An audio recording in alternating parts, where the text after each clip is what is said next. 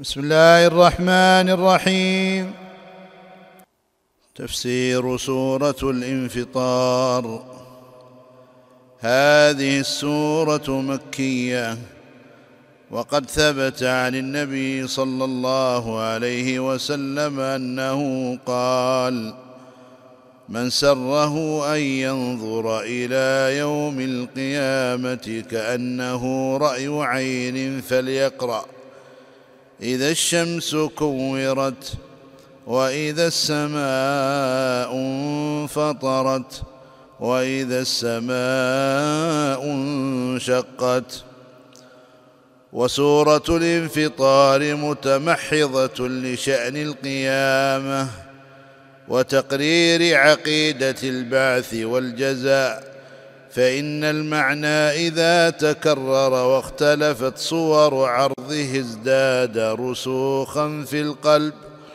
وحضورا في الذهن وآيات السورة تنقسم ثلاثة أقسام. القسم الأول وهو خمس آيات في أحداث القيامة التي تسبق الجزاء.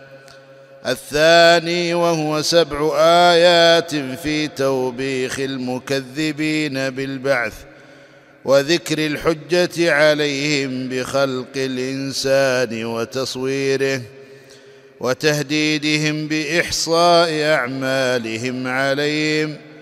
الثالث وهو سبع آيات في ذكر الجزاء ومصير المؤمنين الأبرار.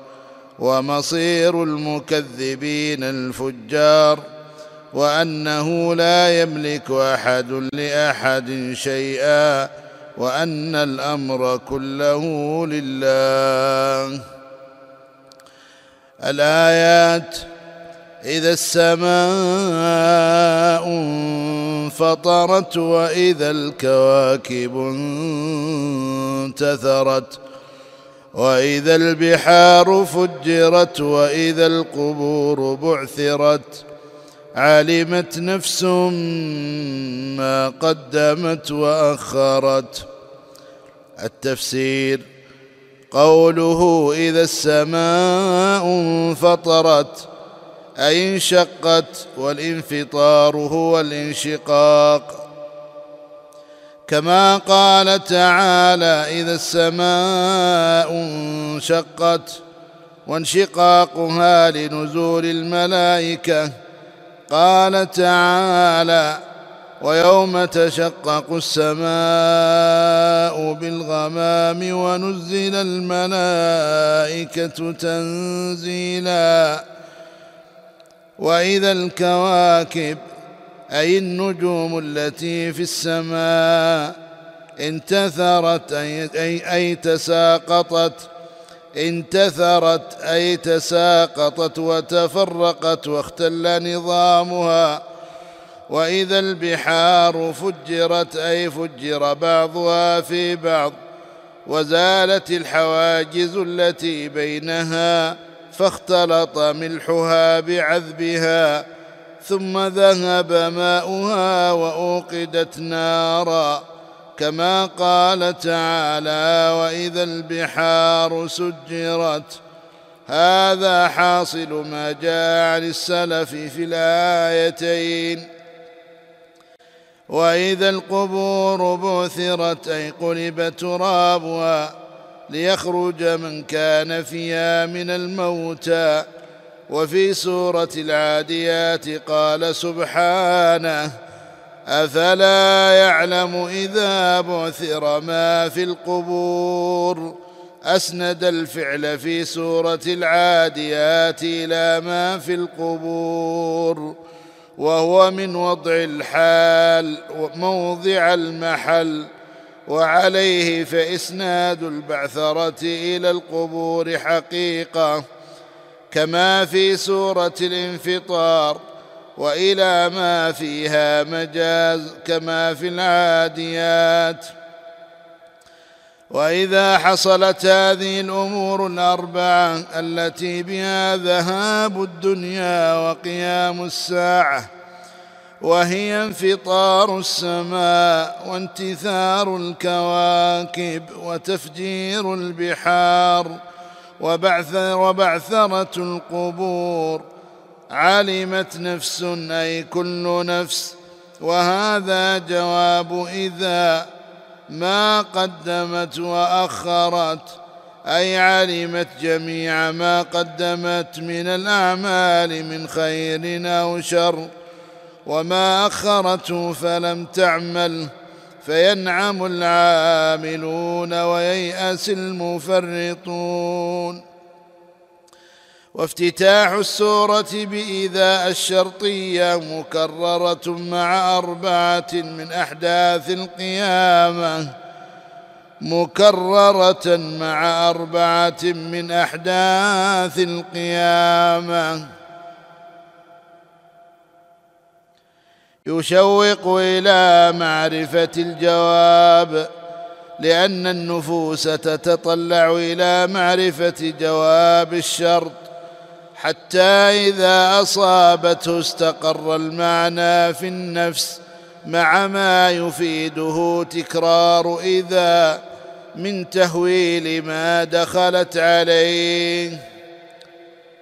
الفوائد والأحكام أولا أن أحداث القيامة تشمل العالم العلوي والسفلي.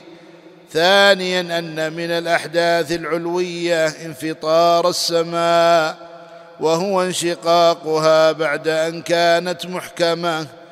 وهذا أحد أحوالها وأول ما يطرأ عليها من التغير. ثالثا أن السماء جرم يقبل الانشقاق لا كالهواء رابعا أن من أحداث القيامة انتثار الكواكب أي اختلال نظامها وتفرق ذواتها. خامسا أن البحار تفجر يوم القيامة ويذهب ماؤها. سادسا بعثرة القبور يوم القيامة أي إثارتها وشقها لبعث الأموات. سابعا أن هذه الأحداث والله أعلم تقع على هذا الترتيب. أولها انفطار السماوات وآخرها بعث الأموات من القبور. ثامنا أن كل نفس يوم القيامة تعلم ما قدمت وأخرت من الأعمال وما فعلت وما تركت منها كما قال تعالى يوم تجد كل نفس ما عملت من خير محضرا وما عملت من سوء تود لو أن بينها وبينه أمدا بعيدا. تاسعا إحصاء أعمال العباد عليهم وعرضها عليهم في كتاب. ولما أخبر الله عن أحداث القيامة والبعث والنشور وخاطب الكافر بما فيه توبيخه وتقريعه وتذكيره بنعم الله عليه في خلقه وفي ضمن ذلك التذكير بقدرة الله على البعث فقال سبحانه يا أيها الإنسان ما غرك بربك الكريم الذي خلقك فسواك فعدلك في أي صورة ما شاء ركبك كلا بل تكذبون بالدين وإن عليكم لحافظين. كراما كاتبين يعلمون ما تفعلون. التفسير قوله سبحانه يا أيها الإنسان ما غرك بربك الكريم أي الكافر المكذب بالبعث كما هو الغالب في السور المكية أن الإنسان يقصد به الكافر ونداؤه بهذه الصيغة يا أيها للتنبيه إلى أهمية ما يأتي. ما غرك بربك الكريم؟ أي شيء خدعك؟ وجراك على الكفر بربك الكريم الكثير الخير وهو تعالى الذي حقه أن يقابل بالطاعة والشكر لا بالمعصية والكفر. والخطاب وإن كان للمكذب فإنه يتناول المؤمن العاصي كما كان السلف يستدلون بالآيات النازلة في الشرك الأكبر على الشرك الأصغر والاستفهام للتوبيخ والإنكار وكان مقتضى التوبيخ ذكر العقاب ولكنه تعالى ذكر اسمه الكريم زيادة في التوبيخ فإن العاقل يقبح منه أن يعصي ذا النعماء عليه ومن شأنه الكرم. ثم ذكر سبحانه الدليل على ربوبيته وكرمه فقال الذي خلقك أي أوجدك بعد العدم فسواك فعدلك أي جعلك سوي الخلقه معتدل القامة متناسب الأعضاء فليست يد أطول من أخرى ولا عين أوسع من أخرى. كما قال تعالى لقد خلقنا الإنسان في أحسن تقويم. قرأ عاصم وحمزة والكسائي وخلف بتخفيف الدال من عدلك وقراءة الجمهور بتشديدها. في أي صورة ما شاء ركبك المعنى ركبك في أي صورة شاء من الصور المختلفة من الطول والقصر واللون والذكورة والأنوثة والأنوثة والذكورة والأنوثة كما قال تعالى هو الذي يصوركم في الأرحام كيف يشاء. وما في قوله ما شاء.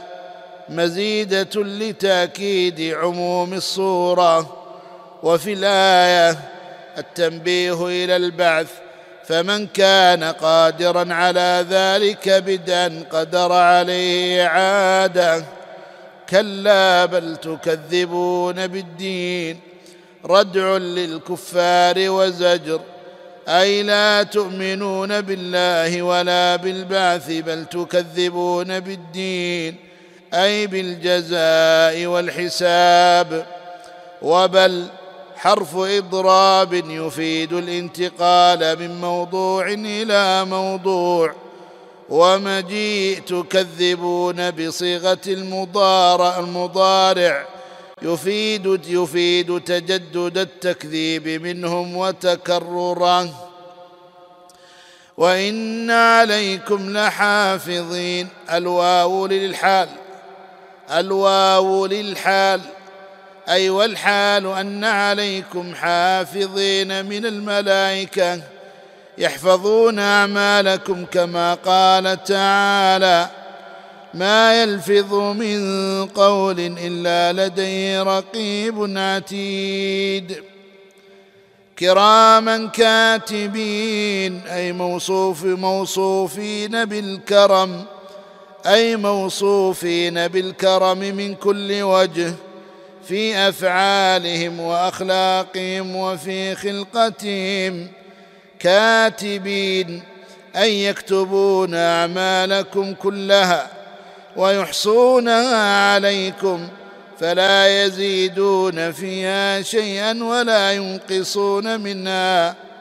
يعلمون ما تفعلون أي يعلمون جميع أعمالكم فلا يفوتهم من ذلك شيء. حتى النيات وأعمال القلوب يطلعون عليها ومصداق ذلك ما ثبت في السنة أن العبد إذا هم بحسنة فلم يعملها كتبت له حسنة كاملة فإن هو هم بها وعملها كتبت له عشر حسنات إلى سبعمائة ضعف إلى أضعاف كثيرة ومن هم بسيئة فلم يعملها كتبت له حسنة كاملة فإن هو هم بها فعملها كتبت سيئة واحدة. الفوائد والأحكام. أولا توبيخ الله للإنسان المكذب بالبعث والجزاء على اغترار على اغتراره بحلم الله وإماله. ثانيا تغليظ التوبيخ بتوجيه الخطاب للإنسان الكافر وبذكر ربوبيته سبحانه وكرمه وبدء خلقه للإنسان وإحسان خلقه. ثالثا أن الكافر بالله مغرور من الشيطان وغركم بالله الغرور. رابعا إثبات ربوبيته سبحانه العامة. خامسا أن من أسمائه تعالى الكريم ومن صفاته الكرم بكل معانيه.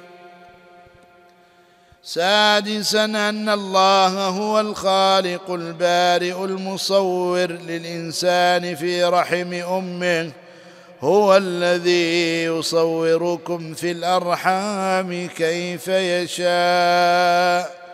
سابعا أن من نعم الله على الإنسان اعتدال قامته وهو ما تفيده القراءتان.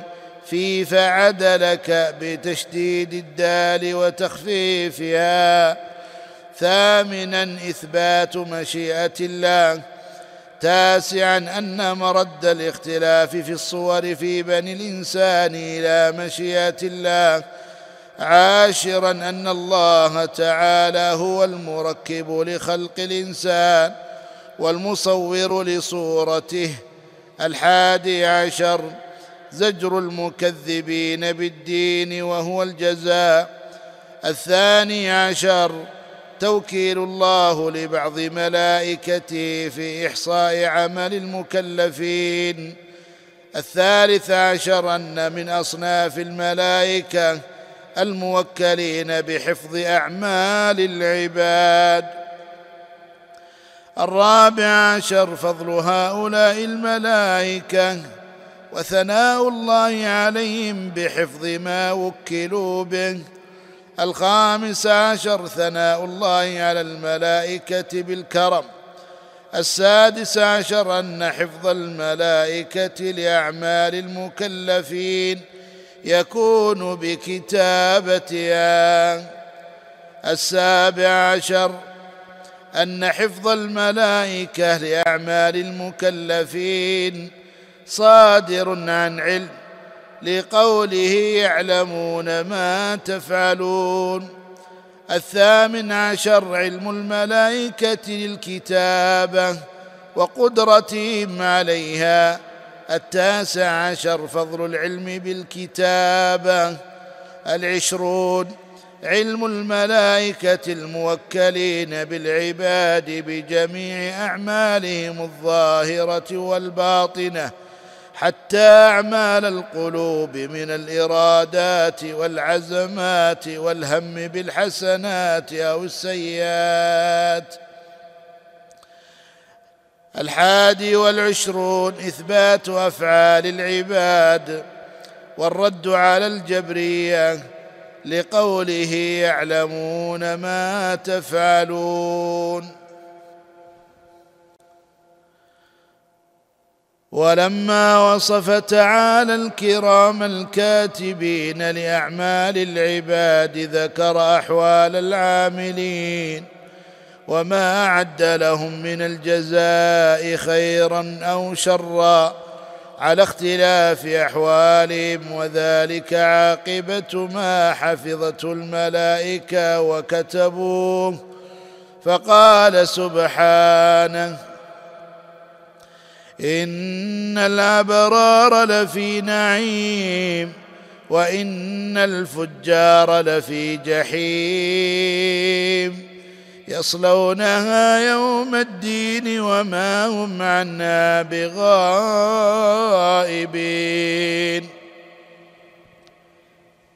وما أدراك ما يوم الدين ثم ما أدراك ما يوم الدين يوم لا تملك نفس لنفس شيئا والأمر يومئذ لله التفسير قوله إن الأبرار جمع بر وهم المؤمنون المتقون الذين عملوا بطاعة الله واجتنبوا معصيته لفي نعيم أي في الجنة يتنعمون فيها بكل ما تشتهي الأنفس وتلذ الأعين. الذين عملوا بطاعة الله واجتنبوا معصيته لفي نعيم. أي في الجنة يتنعمون فيها بكل ما تشتهي الأنفس وتلذ الأعين. والتأكيد بإن واللام لأنه مقام وعد. وإن الفجار لأنه مقام وعد لأنه مقام وعد. وإن الفجار وهم الكفار المجرمون المكذبون بيوم الدين. وإن الفجار وهم الكفار المجرمون المكذبون بيوم الدين. لفي جحيم أي في جهنم وأصل الجحيم النار العظيمة المستحكمة يقال حجمت النار تجحم فيها تجحم جحمت النار تجحم فهي جاحمة وجحيم. وهذا الوعد والوعيد للفريقين شامل لحال في الدنيا والآخرة. قال ابن القيم رحمه الله قوله إن الأبرار لفي نعيم وإن الفجار لفي جحيم. هذا في دورهم الثلاث ليس مختصا بالدار الآخرة وإن كان تمامه وكماله وظهوره إنما هو في الدار الآخرة وفي البرزخ دون ذلك. يصلونها أي يدخلونها ويقاسون عذابها. فالصل دخول النار مع ذوق حرها. فالصل أخص من الدخول وأبلغ في الوعيد. يوم الدين أي يوم الجزاء وهو يوم القيامة العظيم الذين الذي كذبوا به. وما هم عنها اي عن الجحيم اي عن الجحيم بغائبين اي لا يغيبون عنها بل لا بد من دخولهم فيها واذا دخلوها فلا يخرجون منها ثم لا ينقطع عنهم العذاب لا بخروج ولا بموت وفي هذا العرض للوعد والوعيد تقابل بين الأبرار والفجار وعاقبتهما من النعيم والجحيم وعاقبتهما من النعيم والجحيم ثم عظم الله شأن ذلك اليوم الذي يجازون فيه فقال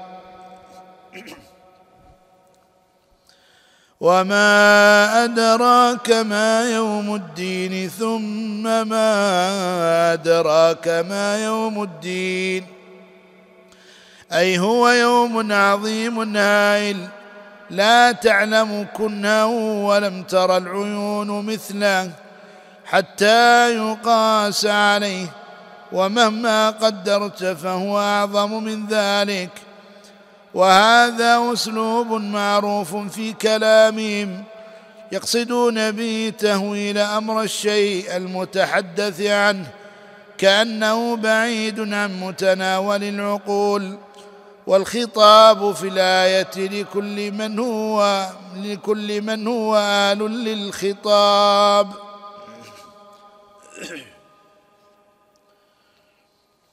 وقولي ثم ما أدراك ما يوم الدين. وقولي ثم ما أدراك ما يوم الدين. هذا من الترقي في الكلام فهو تعظيم بعد تعظيم وتأويل بعد تأويل. يوم لا تملك نفس لنفس شيئا. يوم قيل منصوب على المفعولية بفعل محذوف. تقديره أعني أو أذكر. وقيل بيان أو بدل من يوم. في قوله يصلونها يوم الدين. وهو وجه حسن ولا يحتاج إلى تقدير محذوف. ويكون قوله تعالى وما أدراك ما يوم الدين ثم ما أدراك ما يوم الدين. اعتراضا بين البدل والمبدل لتعظيم ذلك اليوم. وقرأ ابن كثير وأبو عمرو برفع يوم. وقرأ ابن كثير وأبو عمرو برفع يوم. في قوله يوم لا تملك نفس لنفس شيئا على أنه خبر مبتدأ محذوف أي هو يوم أو على البدل من يوم الدين. في قولي وما أدراك ما يوم الدين. ومعنى قوله يوم لا تملك نفس لنفس شيئا أي في ذلك اليوم لا تقدر نفس أن تنفع نفسا بشيء ولو قليلا ولا أن تدفع عنها شيئا. وهذا عام في كل نفس وهذا عام في كل نفس. حتى الشفاعة لا تكون إلا بإذن الله. ففي ذلك اليوم لا يستطيع أحد لا يستطيع أحد أن ينفع أحدا. لا يستطيع أحد أن ينفع أحدا. ولهذا أكد المعنى بقوله والأمر يومئذ لله وحده وليس لأحد سواه وتخصيص الأمر كل كله لله في ذلك اليوم مع أن الأمر كله لله في الدنيا والآخرة لأن لبعض البشر ملكا وأمرا في الدنيا أما في الآخرة فلا أمر ولا ملك إلا لله وحده جل جلاله. وشواهد هذا المعنى في القرآن كثيرة. كقوله تعالى مالك يوم الدين وقوله وله الملك يوم ينفخ في الصور وقوله الملك يومئذ الحق للرحمن. الملك يومئذ الحق للرحمن. وفي الآيات حظ للإنسان على العمل الصالح الذي يكون سببا لنجاته في ذلك اليوم العصيب مع التوكل على الله القريب المجيب. فاعبده وتوكل عليه وما ربك بغافل عما تعملون. الفوائد والأحكام. اولا إثبات الجزاء على الحسنات والسيئات ثوابا وعقابا. ثانيا أن البر وهو الإيمان والعمل الصالح سبب النعيم والسعادة في الدنيا والآخرة. ثالثا أن الفجور وهو الكفر والفسوق والعصيان سبب الشقاء والجحيم في الدنيا والآخرة. رابعا أن صلي الفجار الجحيم ودخولهم النار. إنما يكون يوم القيامة. خامسا أن من أسماء اليوم الآخر يوم الدين. سمي بذلك لأن الدين هو الجزاء وهو يوم الجزاء. سادسا أن الفجار لن يغيبوا عما أعيد لهم عما أعد لهم من النكال في الجحيم. بل هم محضرون. سابعا أن يوم الدين عظيم بأهواله. ثامنا تأكيد الخبر بذلك. لقوله وما أدراك ما يوم الدين. ثم ما أدراك ما يوم الدين.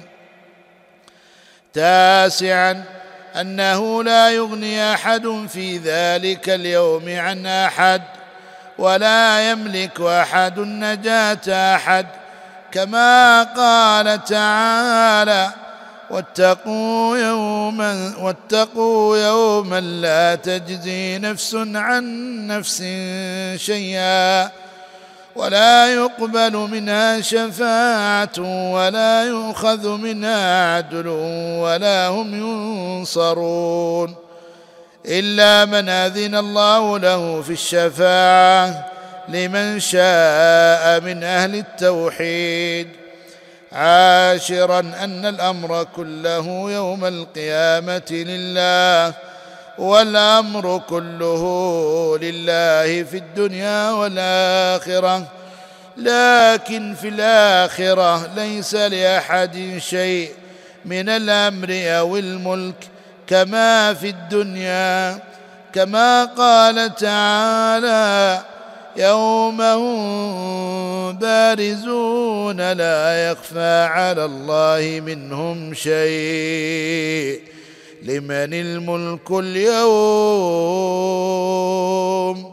لله الواحد القهار. كان هذا المشروع برعاية أوقاف الشيخ علي بن عبد العزيز الضويان رحمه الله وغفر له ولوالديه وبارك في ذريته وجعله في موازين حسناتهم.